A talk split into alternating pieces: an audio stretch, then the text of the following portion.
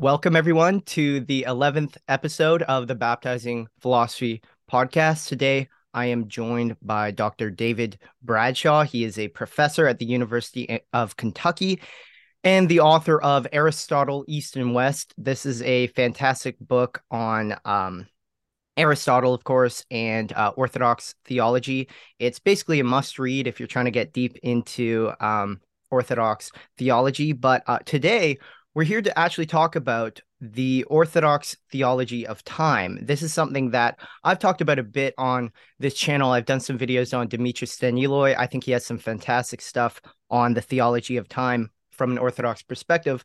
But um, it's actually kind of hard to find uh, discussions and and stuff on YouTube specifically that are talking about the Orthodox theology of time. So I thought I'd have Dr. Bradshaw because he's written a paper called um, "A Christian Approach to the Philosophy of Time." Um, an alternative title to that is um, "Time and Eternity in the Greek Fathers," I believe. So um, I'll leave a link to that paper in the description. But um, yeah, thanks for your time, Dr. Bradshaw, and um, I'm looking forward to the discussion. Yeah, well, thank you. It's great to be here, and I I agree that um, time and eternity uh, isn't really given the attention that it deserves, at least by Orthodox. It's a huge issue in philosophy of religion. Um, and so anyone who's kind of coming from that direction will know about a lot of the things that are debated. But Orthodox, I think, really haven't um, dived into it the way that we should. Um, just uh, for what it's worth, so the paper you mentioned, the one called A Christian Approach to the Philosophy of Time, um, that's on my academia website. And that's a shorter version. That's sort of a summary of the longer paper, uh, Time and Eternity in mm. the hmm. Greek Fathers. But I'd actually recommend the shorter version because it's a lot simpler and clearer uh, without all the historical detail. But anyway, um, yeah, glad to be here. All right. Um, yeah. So in that paper, um, you begin by saying that there's there seems to be a distinction between the way most Eastern fathers will talk about time and the way Western philosophy um, has typically understood time, and specifically eternity and God's eternity. Um, so, from what I understand, the Eastern fathers tended to see eternity as, um, as Maximus said, uh, somewhere i believe that it's something around god one of the things around god. So it's not directly identical to the essence of god. While the western fathers and philosophers especially later on like uh, thomas aquinas in particular he seems to identify eternity with the essence of god itself. And this relates to his conception of divine simplicity um, so I'm just wondering, how do Orthodox Christians understand God's God's eternity specifically? And um, do we speak of God's eternity as an energy or as something um, or as identical to his essence? And how does it how can we distinguish it from the Latin approach to God's eternity? Yeah. Uh, right. So just to give the context, uh, what I do in that longer paper, I actually start with Plotinus and Plotinus, I think, is really helpful for understanding where both traditions are are sort of coming from, but and also how they diverge. Um, in Plotinus, you have the three hypostases, the one, intellect, and soul. And intellect, nous in Greek, is essentially Plotinus's version of Aristotle's prime mover, uh, that who practices self-thinking thought. I mean, not the aspect of causing motion as much, but the idea of an eternal divine intellect that's pure act, pure energeia, um, not involved in any kind of temporal process or coming to be, always fully actual. Um, that's what Plotinus takes on board. But whereas for Aristotle that had been God, the highest reality, for Plotinus it's the second hypostasis after the one, uh, which is an idea and a term that he's getting more from Plato uh, particularly probably the first hypothesis of the Parmenides, and sort of synthesizing that with what Plato says about the form of the good and the republic. So the one or the good, those are both different names he uses. Um, the key point is that um, just as in Aristotle, the prime mover, because it is pure act, is eternal in the sense of not being subject to any change or temporal process. Um, that's true for intellect as well. And Plotinus says that eternity is the life of intellect. Um, it, uh, you know, all three of these hypostases, they're not sort of just uh, abstract entities, they're living realities for Plotinus. So eternity is the life of intellect, uh, time is the life of soul, the third hypostasis. So he's following there Plato and the Timaeus. Uh, and in his system, soul is the image and the expression, sort of the outward expression of intellect uh, as it emanates from intellect. And he's uh, so their relationship is a lot like what uh, Plato says rather than the Timaeus, where time is the moving image of eternity. So you have eternity is the life of intellect, time is the life of soul, but the one is beyond both of those as their source. Hmm. Okay, the one is no more eternal than it is temporal. Neither one of those attributes can be applied to the one uh, directly and properly. At the most, you could say that eternity and time both pre-exist within the one, as all things pre-exist within the one, because all things come forth from the one. So that's the basic Neoplatonic idea that any effect uh, pre-exists in a higher mode within its cause. So um, you have this structure in which eternity is not uh, characteristic of the highest reality. It's characteristic of the second hypostasis. Uh, well, when you read Augustine, uh, particularly Book 8, Chapter 6 of The City of God is a really helpful chapter for this. He says that um, the Neoplatonists essentially got right what they said about intellect, and that as Augustine sees it, most of what they say about intellect is a legitimate description of God. Um, and uh, he says very little about the one. You know, and in fact, the whole apophaticism of Plotinus, the idea that the one is not only beyond intellect, it's beyond being. Um, it has no name, just as Plotinus or Plato rather says about the first hypothesis of the Parmenides that the one that does not partake of being has no name. There's nothing you can, no positive description you can give of it other than to say what it is not. Um, well, Plotinus takes all that as a description of the one. Uh, Augustine kind of brushes that aside, rarely even mentions that whole apophatic dimension of Plotinus. Instead, he appropriates the Plotinian description of intellect. Um, and one consequence of that, I think it fits very nicely with his his understanding of divine simplicity. That's probably why he does appropriate it in the way he does. But anyway, one consequence, you know, for Augustine, because of divine simplicity, um, uh, any intrinsic attribute of God, whether it's a life or wisdom or power or goodness, is just a different way of naming the divine essence or essentia. And that's true of intellect, or excuse me, of eternity as well. And he says this explicitly that eternity is the very substance of God. Uh, I, I, quote that passage in my paper. Um, so that becomes definitive for the whole Western Christian tradition. You can find almost identical statements in Boethius, uh, then later in Anselm, uh, Bonaventure, uh, Aquinas, and even Scotus. You know, as much as they differ on a lot of other issues, they all take this view of eternity in which it's um, uh, a, a, different way of understanding or naming the essence of God. Uh, time then is is simply a creature, um, and it's a feature of created reality.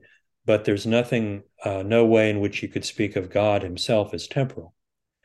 Um, and scholars have noticed how this actually creates a, a, an important challenge and maybe a problem for Western scholastic theology. Um, how are time and eternity related to each other? Hmm. Okay you know, back in Plato, time was the moving image of eternity. You had a kind of genetic relationship between them. And that was true in Plotinus as well. Well, Augustine, by sort of severing uh, eternity and time from their context within, uh, in, in, relation to the one, he's moved that, he's removed that relationship. Um, and so time is just a sort of a created reality, didn't have to exist. There's no um, a way in which it's sort of intrinsic to the Godhead. And so, um, uh, you know, one thing I argue in that paper, the short one, actually, the Christian philosophy of, approach to the philosophy of time, is that this has had uh, effects in shaping the way that Western philosophers think about time and eternity right up to the present day. including uh, those who are not Christians, don't believe in God, they still think of time and eternity as sort of separate and disjoint realities, so to speak.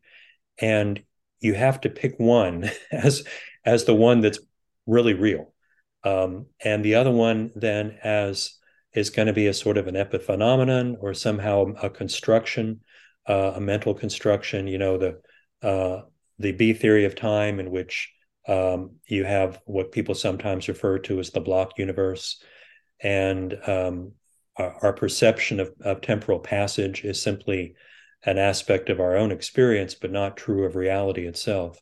Um, everything that ever has happened or ever will happen is all equally real and present within that one block. Uh, you have that view, and then sort of opposed to that, you have the view called presentism, in which only the present moment is real and nothing else is, either past or future. Um, so it seems to me intuitively, neither one of those is very satisfactory. And the, the challenge is how do you um, find or, or, preserve what's true in both of them and uh, find a, a, synthesis, maybe not, a, that's not the right word, but just a, a different way of thinking that escapes that dichotomy. And that's what I argue is present in the Greek fathers. So the other part, I'm sorry, I'm taking a long time, but the other part of your question was, so what is the view that the Greek fathers have? Um, well, again, if you go back to Plotinus, it makes a lot of sense.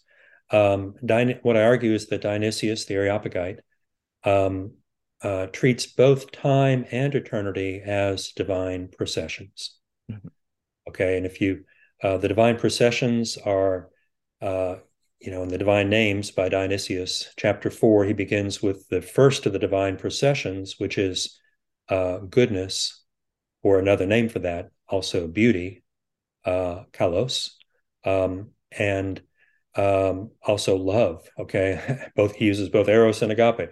So he has a long chapter on there on that first procession: beauty, goodness, love.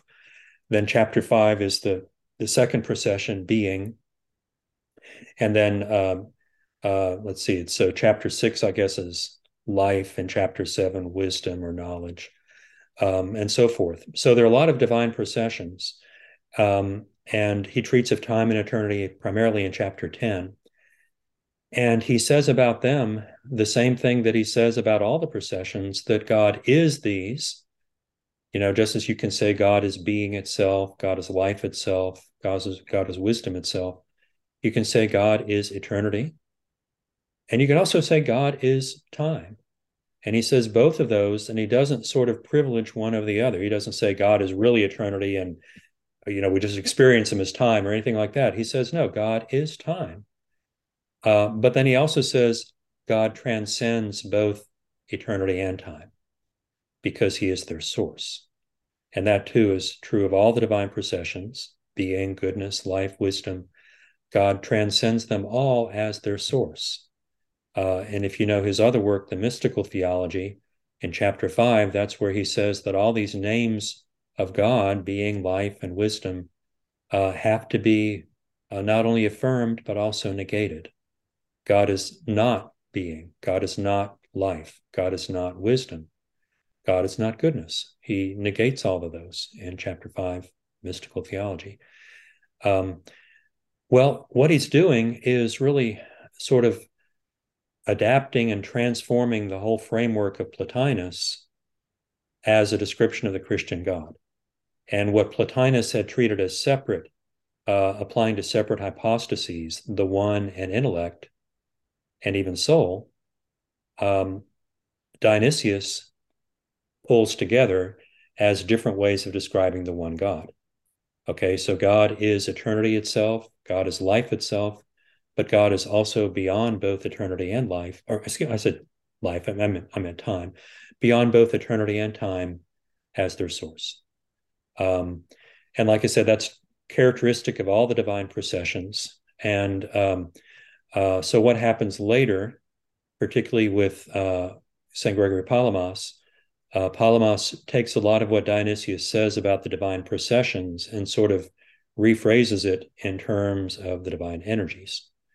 And uh, as you know, in my book in chapter nine, I, I discuss Palamas and how really what he does is to synthesize and to bring together a lot of topics that the earlier fathers had discussed, often using different terminology. And Dionysius, the key term is procession, right? And you also have this other term, the things around God, that's used a lot by the Cappadocian fathers. And you mentioned that for them, eternity is one of the things around God. Well, so Palamas takes both the processions and the things around God, and he understands them to be uh, different forms of the divine energy.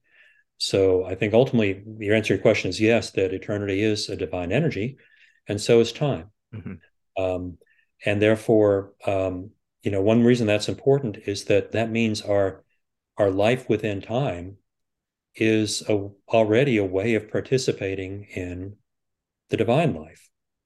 Now, uh, there's much more, you know, not not that, that doesn't mean every, everything we do in time is good, obviously, mm-hmm. Mm-hmm. but um, temporality itself is very good. It's something blessed, you might say. It's an activity that God performs that manifests His nature, um, and so um, because of that, we think of temporality itself, uh, I think, in a different way than has been characteristic of of the West.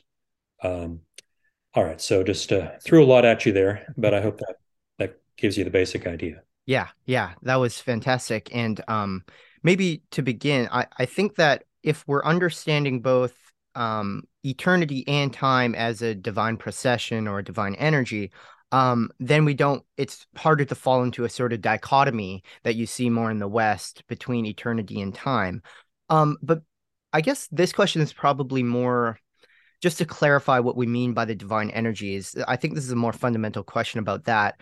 Um, and, and that is so if we're saying that both eternity and time is a divine energy, um, from my understanding, the divine energies are um, at least the ones that aren't associated specifically with creation, like love and being and wisdom.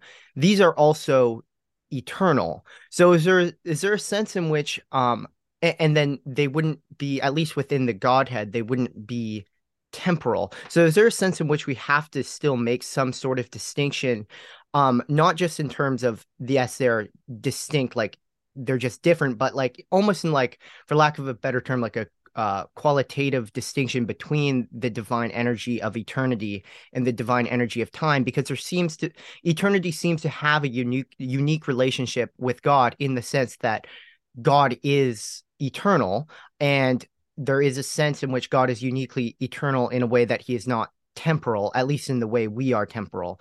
So, um, yeah, do, do you, um, and also one, one more question on that, which I think is related. Um, um, if God's energy is eternal, then we also have to say that I, I believe the other energies are also eternal. So I guess this is also a more fundamental question about the divine energies and how they, I guess, relate or like perhaps even mutually penetrate each other so that you can have being, which is and life and wisdom, which are distinct from eternity, yet there's yet they're also eternal. So that's more fundamental question on the nature of the divine energies and how they interrelate and um yeah, perhaps yeah, mutually penetrate each other.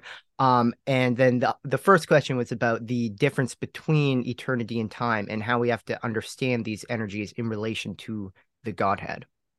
Yeah, yeah. Well, so just to take the se- second question first, um, yeah, you're absolutely right that the the energies do, uh, you could say, inter- interpenetrate or uh, maybe participate in one another. Um, so life has being, right? Mm-hmm. Um, and wisdom, you might say, is a form of life. It's a particular form of life that is only possible for rational creatures. Um, and both being and life and wisdom are, are all good. So um, they all, you could say, uh, you could say either they participate in the uh, the first divine procession, which is goodness, or or that um, they're forms of goodness, perhaps, if you want to put it that way. Mm-hmm. Um, um, so yeah, as I think of it, this is kind of analogous to what Plato says about the weaving of the forms back in the Sophist. You know, he comes to this really crucial insight in his philosophy that whereas in the middle dialogues like the Symposium and the Republic, he seemed to have treated uh, each form sort of itself by itself with itself. You know, that's the phrase he uses in the, mm-hmm. in the symposium as, as sort of a distinct, uh, independent reality. In the sophist, he comes to realize no, that um, you know he treats what he calls the five greatest kinds, which are being, sameness, difference, and motion and rest. And he says, well, being is different from motion, so being partakes of difference but being is the same as itself. So it partakes of sameness. And uh, sameness has being, and so does difference, right? So they partake of being. So there's sort of the reciprocal interweaving uh, of the forms. So something similar among the processions, uh, although they do have a distinct order, at least the way Dionysius puts them. Um, so as to your first question about time in particular, uh, yeah, you're right there as well. That time is linked to creation in a way that eternity is not. Um, and um, there's a passage in John of Scythopolis, who was the, the first great commentator on Dionysius. He wrote Scholia on uh, the Dionysian corpus. And let me just read a few sentences here that I quote in the paper. Uh, so this is John of Scythopolis. He says, Thus also time, being once at rest in he who always is, God, shone forth in its descent when later it was necessary for visible nature to come forth. In other words, at, in the act of creation. So the procession, and that's the same term Dionysius uses, the prohodos, the procession of the goodness of God in creating sensible objects, we call time. Okay. So it's a kind of procession, but it's a procession that only comes forth in the act of creation and that's unlike the uh, procession of eternity, which is uh, the divine life, right, or or mm-hmm. characteristic of God, even independently of creating. Uh, but nonetheless, see the thing that's important here. Um, even though it comes forth in the act of creating, it is a divine procession, and um, it was once at rest in He who always is. Okay, uh, and then it's shown forth uh, when uh, creation occurred. So uh, it was all it was sort of implicit within God already, and um, I think what he's doing here is adapting the idea from Plotinus that Plotinus in turn gets from Plato and the Timaeus. You know, where Plato says time is the moving image of eternity, the time is a kind of an unfolding of what eternity is altogether all at once. Um, so and that like i said that that that's the intrinsic genetic relationship they have to each other even though time in its manifest form uh, is only uh, a concomitant of creation. And and of course creation is something god chooses to do right? It didn't have to exist. So in that sense time is not necessary in the same way that eternity is. Right. Yeah and i think that um Father Dumitru Staniloae in his essay Eternity in Time. I'm not sure if you had a, a chance to read it, but um, uh, just for the audience, the way he understands time, I think really um, um, provides a good explanation for what you were saying about how time isn't a bad thing the way um, uh, like the Gnostics thought in other forms of um, other groups uh, that aren't Christian.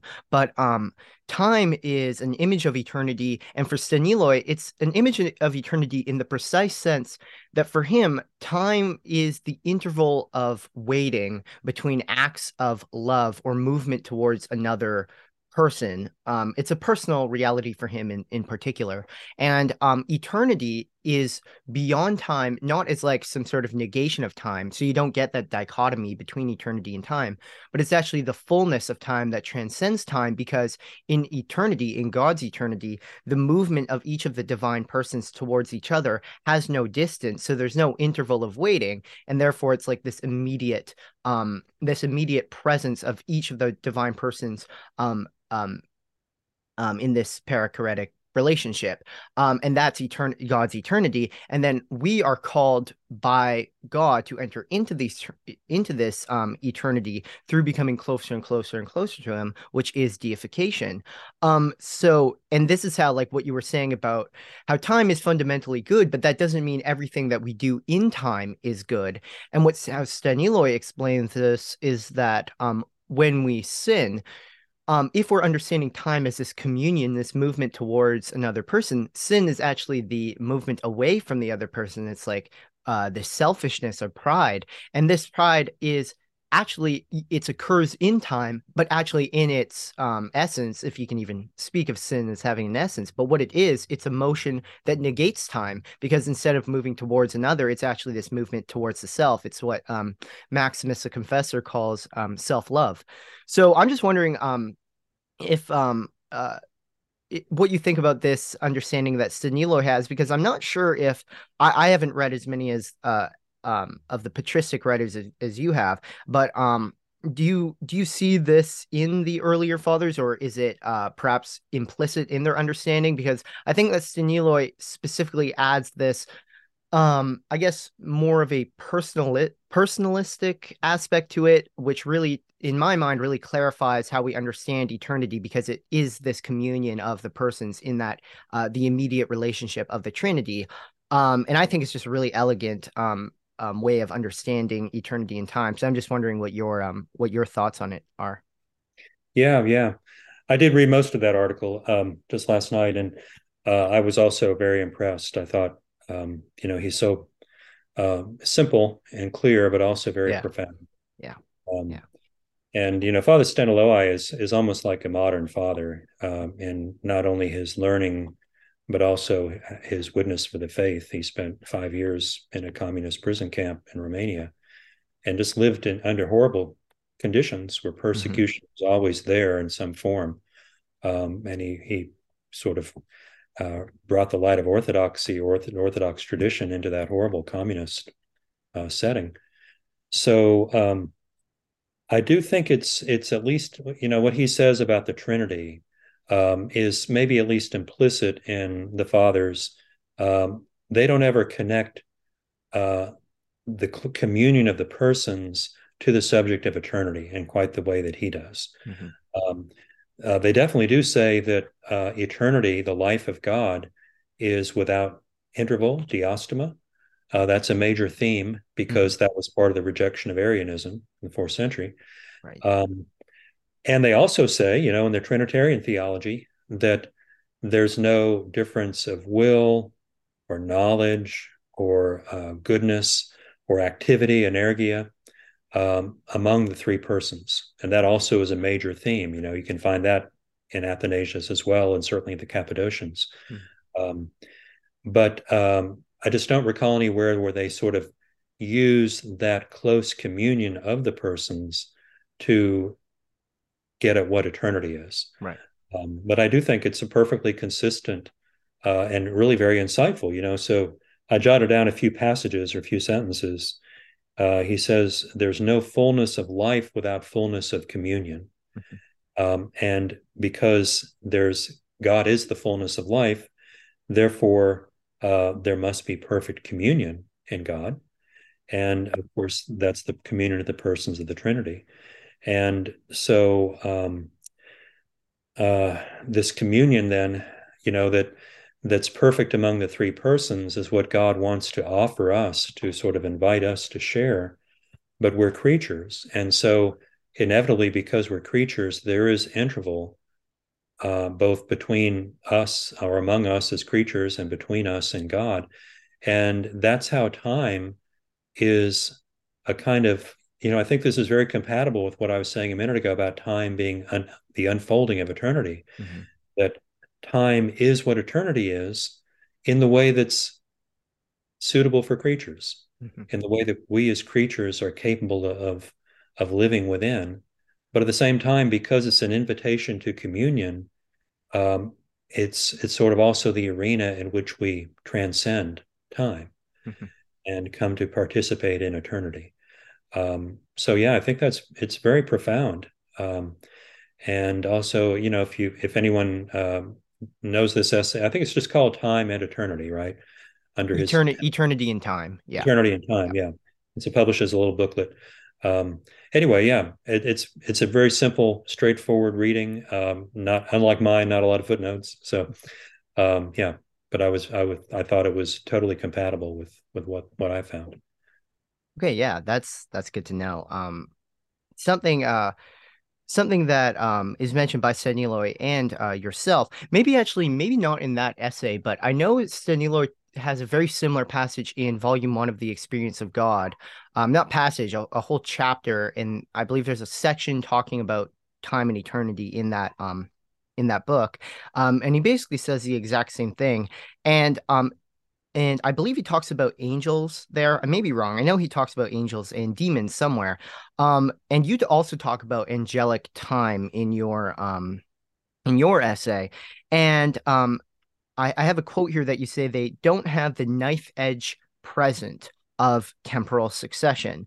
Um, and that they have no need of memory because in their ever moving rest, the present good, um, despite moving more and more into you could say continual newness. Um, says this as, as well about um about theosis, but um the present good. So every new good they have contains the past good in totality while transcending it and this is like the ever moving rest right um so i was wondering if we could talk about angelic time and maybe um also if you are um if you have any thoughts on this as well um demonic time as well because i think what Staniloae would say is that well for angels since angels are created into eternity from my understanding they're sort of created in the direct presence of god unlike mankind uh, we we slowly move and mature towards god but angels are created fully matured and then they sort of have one choice are you to choose the good and to choose evil in sort of this full knowledge or full experience of god.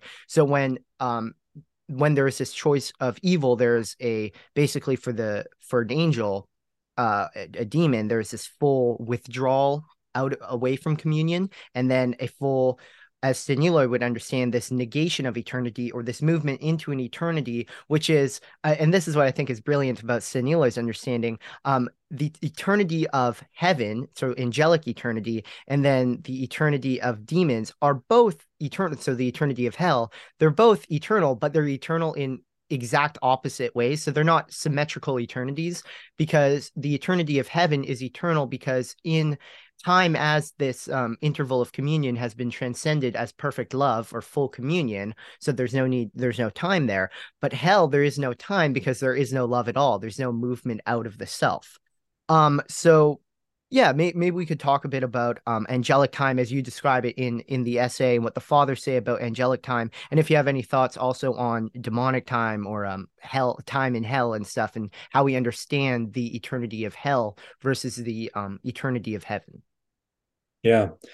I have to admit, so I didn't quite finish the Staniloae essay, and maybe maybe the part about demons was more at the very end.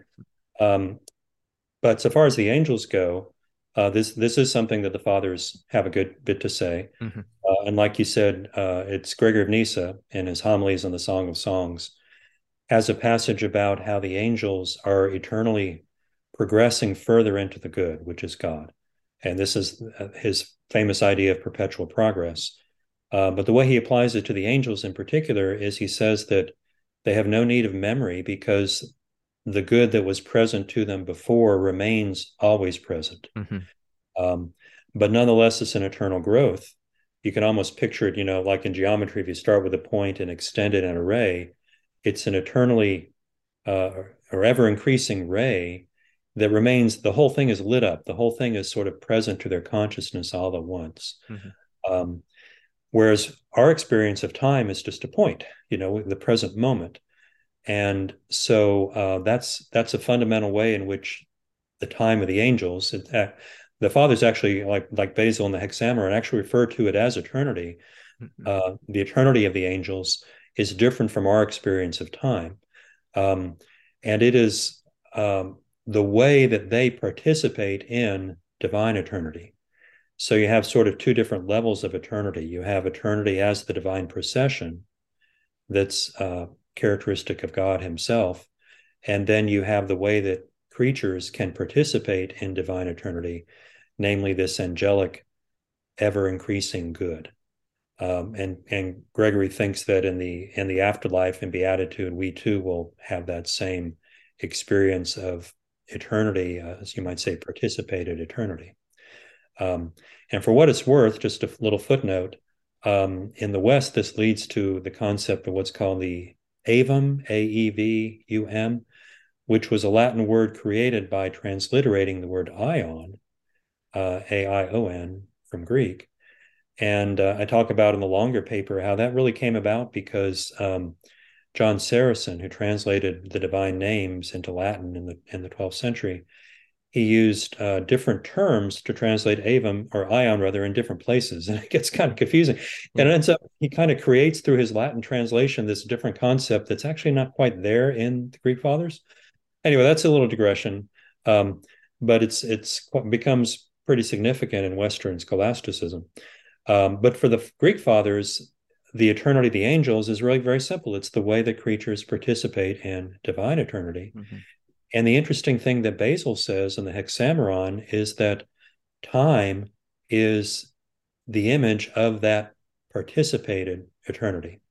It's the image of the eternity of the angels. Mm-hmm. Um, and that's where he is kind of adapting that idea from Plato of time being the moving image of eternity. He actually says, yeah, it's the image of the eternity of the angels. Mm-hmm. And he um, applies that, you know, in the Septuagint, um, the creation account in Genesis 1, where it says, uh, and the evening and the morning were the first day. In the Septuagint, it actually is a little different. It says, and the evening and the morning were one day.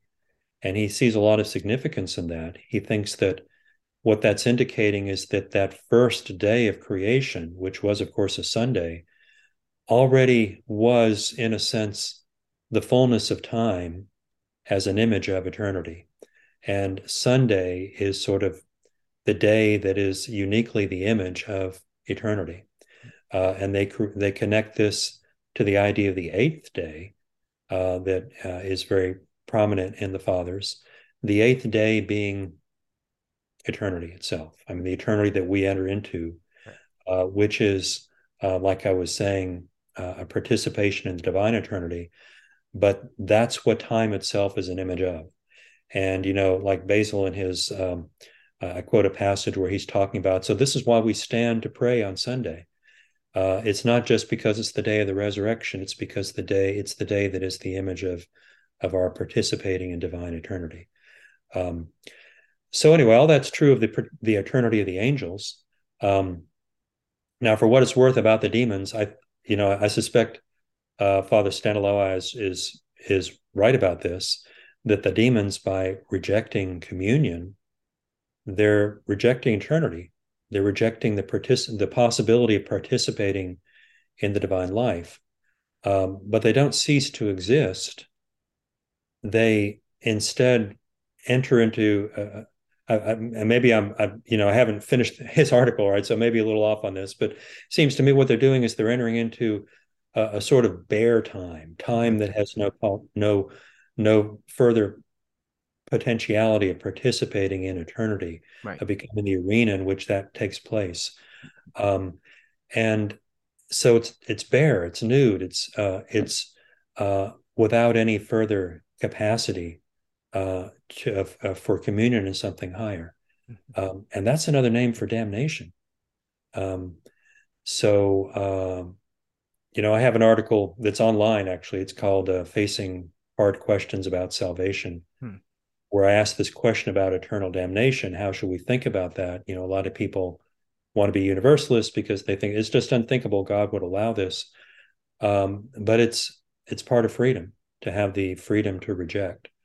Um, and I, I, picture it as kind of asymptotic in the sense that it's an ever diminishing state of being because as you turn away from God, you're turning away from being mm-hmm. and you're making yourself something less and less and less uh, with, each, with each step. But it's asymptotic because it's approaching zero, but, it, but it's also unending because it never quite reaches zero. Right.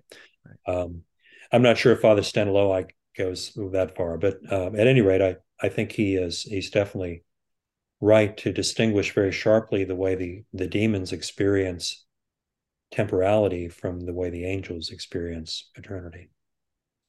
Right. Yeah. Um, yeah, I, I think he would say he would basically agree with everything you said there, even if he doesn't say it um explicitly. But I, I think he he basically does.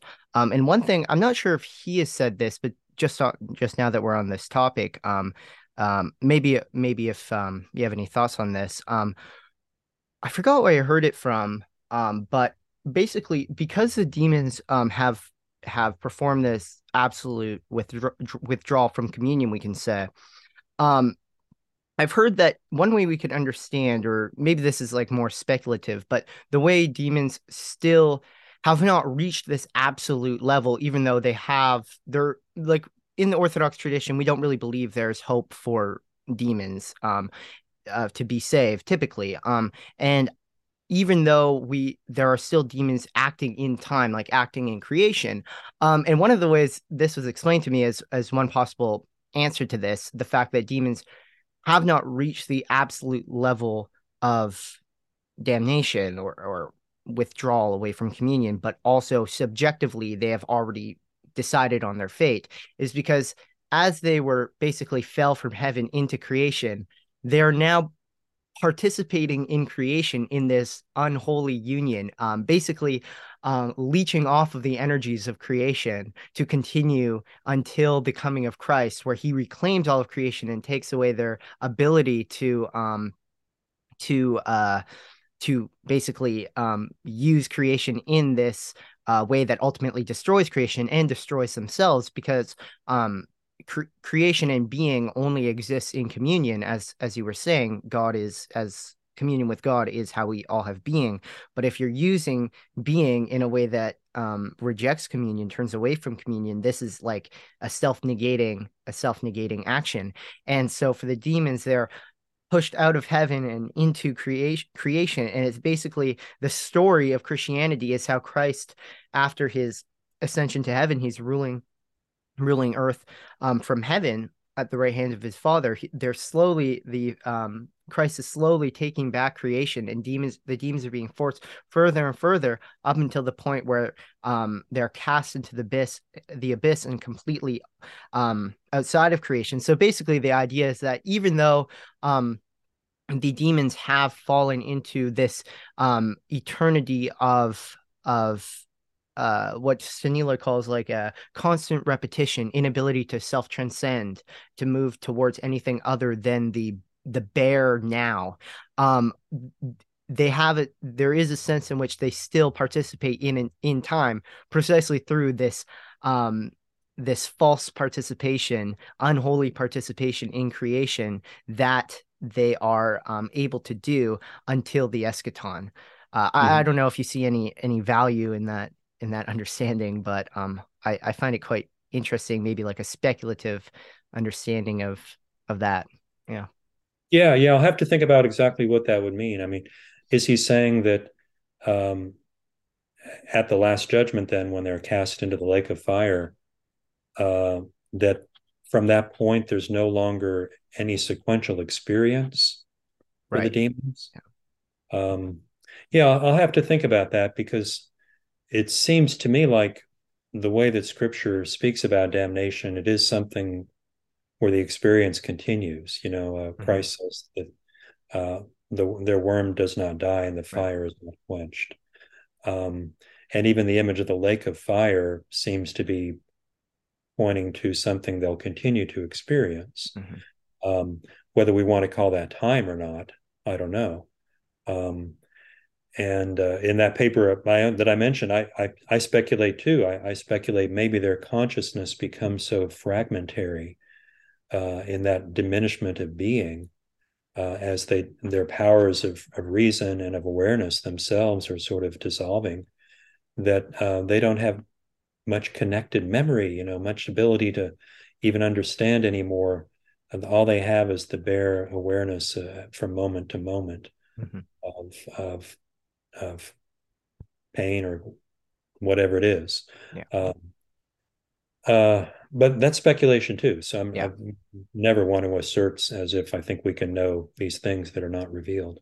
Mm-hmm. Um, but yeah, I think you're right that um, well, the demons now in their current state are parasitic. Yeah, um, the goodness of creation and uh, Dionysius talks about this in that chapter four of Divi- the Divine Names. The whole latter half of chapter four is his treatment of evil, evil as a kind of privation of goodness. Right. And he has quite a lot to say about the demons and how um, the demons, insofar as they have being, they're good. everything that God made is good, and in everything insofar as it has being is good. And um, they still have a capacity for desire, but he says um, their desire is conflicted or sort of incomplete because true desire is always for the good, that is God. And so he says that the, the, desire of the demons for sin is sort of not so much uh, desire itself as a kind of a failure of desire. Um, so he sees that fragmentation of being already taking place. Um, so yeah, I think um, that's sort of the place to start. You know, that second half of chapter four in the divine names, to understand what the fathers teach about the demons, and of course, Father Staniloae know that text really knew that text really well. Mm-hmm. So that's probably the inspiration for um, at least some of what he's saying. Right, right. Um, well, a different topic um, that we could t- touch on, which uh, you also talk about, and it's related to the idea of time as um, an icon of eternity, and that's the way sort of um, I guess the liturgical cycle would fit into this, and also the the the the week the the way the week uh, sort of revolves back around on itself and what the fathers have to say and i think it's um um one thing that i've i've noticed when reading um the the classical philosophers like the ancient greek philosophers and you find this in the far east as well their understanding of time typically seems to be this like circular movement and um and then it's funny when you um look at modernity our understanding of time typically seems to be not circular movement like an unending circle but an unending line like this mm-hmm. non-teleological movement towards just pure progress like pure technological progress pure economic progress social progress all of this stuff um, and progress in modernity doesn't really have any any end. There's nothing concrete that we're really striving towards. You can just always move further and further and further. And I think you're seeing this with our um our cu- culture right now. And and there's a similar like there's a similar uh there's a similarity here with the ancient Greek time, which is sort of um non messianic time and non-Christian time where there there's like a circle circle, but there's also no real telos to that in the sense of this creative movement some to something else. It's just repetition. And um and then in christianity i think they, there's um elements of both modernity and um the classical world because as you were saying there's um like this circle of the liturgical liturgical cycle. For example we we do this um we do the liturgy every single week over and over and over again but also the liturgy itself points towards the eighth day. It points towards um um, and it, and yeah, there's always a sense in which also in the individual Christian's life and the life of the church as a whole, we are striving in this movement, this repetition of the liturgy each week. We try and become closer and closer with God. So there's not like a pure um, progress in modernity with no real telos, and nor is it just the circular movement that you find in the Far East and in the ancient Greek world. Um, and I like this sort of analogy. You, you you were using the analogy of the of the line as well, sort of in a, in a different way than I was using it with modernity to talk about angelic time. But I'm just yeah, maybe you could um get into this idea of of how we understand time as an image of eternity and how it relates to the life of the church and the liturgical cycle and what the fathers have to say about that because I'm I'm sure they had um I'm sure they had some interesting things to say about that. Yeah, well, you what you just said I thought was very good. That um, it is true that ancient cultures generally did have a more cyclical view of time, mm-hmm. uh, basically deriving from the stars, observing the stars and their cyclical motions. Um, one one book I like that talks about this is called uh, "The Gifts of the Jews" by Thomas Cahill, and he draws the contrast between Babylonia and uh, the Jews, beginning with Abraham, and he puts it in terms of uh, he, he his images. He said, I think the title of the chapters are the wheel. That's the chapter on Babylonia, and the journey. That's the chapter on Abraham, because God calls Abraham out from Babylonia, um, and that summons is open ended. Right? God doesn't tell him where where he's going to go or what he's going to do and his whole life, then, from that point, is a life of faith because he has to respond to God's summons, not knowing where it's going to lead him or what's going to be required of him. Um, and so it's not only a different way of thinking about time, it's also a different way of thinking about God and our relationship to God, in which faith becomes central in a way that it wasn't for the Babylonians or the Egyptians or any other ancient culture. Um, now, that doesn't mean that, therefore, the cyclical, cyclical pattern uh, of time eh, that that's sort of embedded in the heavens um, isn't important. It is, but the fathers um, uh, they they they sort of do justice, you might say, to both sides of this, because uh, Saint Basil in the Hexameron, um, he says that uh, yeah, eternity, the eternity of the angels, is this sort of cyclical. It's it's you know I mentioned earlier, sort of an ever growing ray. That's true in terms of their experience, but you could also say it's it has the perfect wholeness mm-hmm. of circular movement. You know, that's the image going back. Plato and Aristotle talk about this. That cyclical movement is the kind of movement that's nearest to the fullness of the divine because it has no beginning or ending place. It has no point of discontinuity. Um, and so um, he says that's true of the eternity of the angels. And that's why uh, that first day, the Sunday, the first day of creation, is the image of that angelic eternity. And, you know, like I mentioned, that's why we stand to pray on Sunday. Um, and the eighth day um, is then the image or, or, sort of a name for, uh, rather, a name for eternity itself. Um, there's another passage in St. Gregory the Theologian that I quote in the longer paper, um, in which he talks about the ancient practice that when people were baptized on Holy Saturday, they then wore those white robes of baptism um, for the next eight days, counting mm-hmm. from Holy Saturday itself, which is until the Sunday after Easter or after Pascha. And um, so that's the eighth day. And what he describes is that and on that day they remove the robes of baptism to symbolize their entrance into eternity. Um, and so uh, that's another example of how our liturgical worship in Orthodoxy is sort of um, founded on this basic conception of time as an image of eternity and at the things we do in time as a way of partaking in that uh, eternity that God is offering, the sort of inviting us into.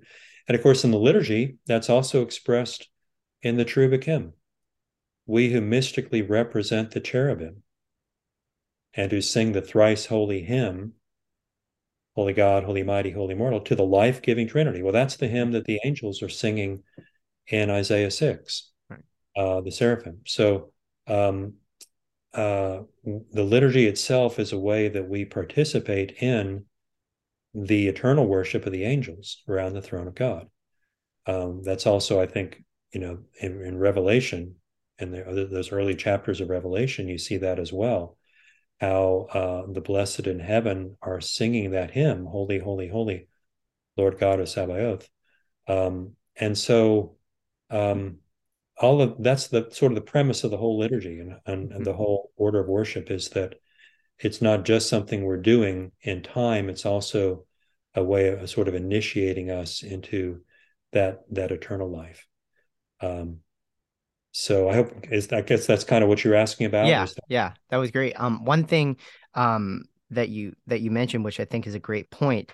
Um, I'm not sure if you'll have anything to say on this, but I just want to note um uh what you were saying about faith and sort of how Abraham was um he, he lived a life of faith because he didn't really know where he was ultimately being led and um or what his goal was and i think it's the same thing with us in a, in a different way but like um, we could talk about this individually, like in our life, the life of the Christian. We don't know when we're going to when we're going to die and when we're going to meet meet Jesus, but we um uh, we still live with this faith towards God, and we live um with a fundamental not knowing, I guess. And I think that sort of not knowing is perhaps constitutive of of time before it enters into eternity. It's this sort of um, anticipation. That's really what time is. It, it, and for the Christian, time should be this um, movement closer and closer towards what we are anticipating and towards what we have faith and hope in. And I think, and I think with the liturgy as well, there's this sort of like um, the church as a whole, we don't know when Christ will come. We don't know um, when eternity will truly unite with time, but nonetheless, we have this faith and this orientation towards eternity. Um, and I and I think, yeah, I guess that would be the fundamental fundamentally unique thing about a Christian's experience of time. And you and you mentioned this in your paper about how the um, the Greek uh, patristic understanding of time isn't just uh, uh, important for philosophy and theology, but it has uh, fundamental uh, importance for um, the understanding of our spirituality in our life as Christians. Um, and I think that this sort of time where eternity and time aren't just completely separated, but time as an icon of eternity and time as requiring this faith in this openness towards eternity um yeah I, I, think this is like a the the this is basically the essence of of christian spirituality and and christian the christian experience of time which is this faithful and hopeful orientation towards eternity despite not truly knowing um knowing what eternity is. Um but uh yeah nonetheless there's that openness towards it. Yeah. Yeah. Yeah i, I couldn't agree more i think.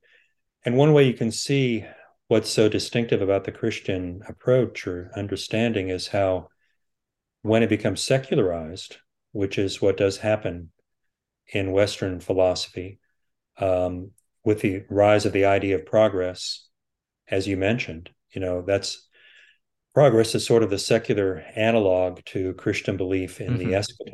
Mm-hmm.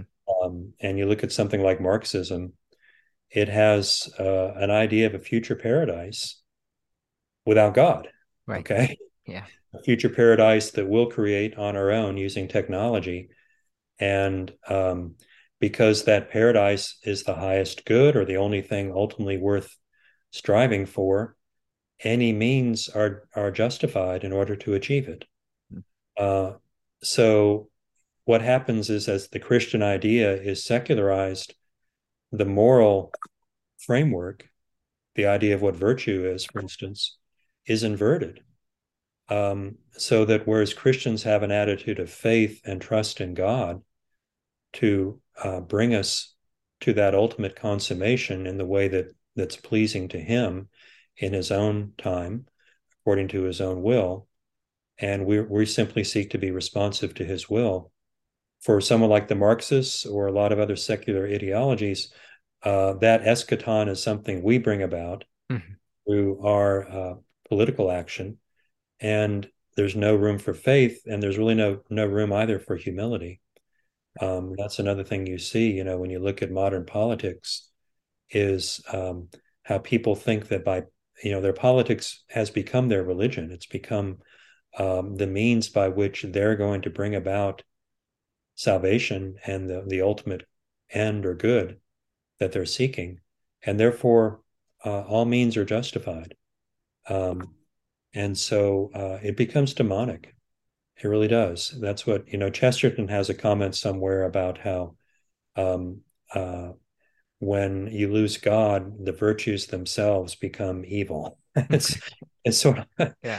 you know, they're set loose on their own. They become demon, a form kind of demonic frenzy because there's no longer God who is himself the highest good, mm-hmm. uh, the good, you know, the good with a capital G. Without that, everything else has no coherence. And uh, uh, even seeking things you think are good become uh, ways of doing evil. So it's very dangerous. And uh, uh, I think you can learn a lot from the history of philosophy, seeing how philosophy has taken what ideas that were originally good and holy and has perverted them. Um, and, you know, we're living with the result. Well, well said. Um, and, and with that, that's basically, um, all of all the topics I wanted to uh, touch on with this. Uh, I really uh, appreciated your time, and I thought this was a great conversation. Um, but before we go, um, do you happen to have any? Are you working on anything? Is there any new projects in in in the making at the moment? Oh, I'm working on many things. I'm too many, I'm afraid. um, let's see. So the the main project, um, trying to remember. I guess this is the main one. I'm in, I am doing several others, but um, there's a little there's a series of books that Cambridge University Press is putting out these days called Elements.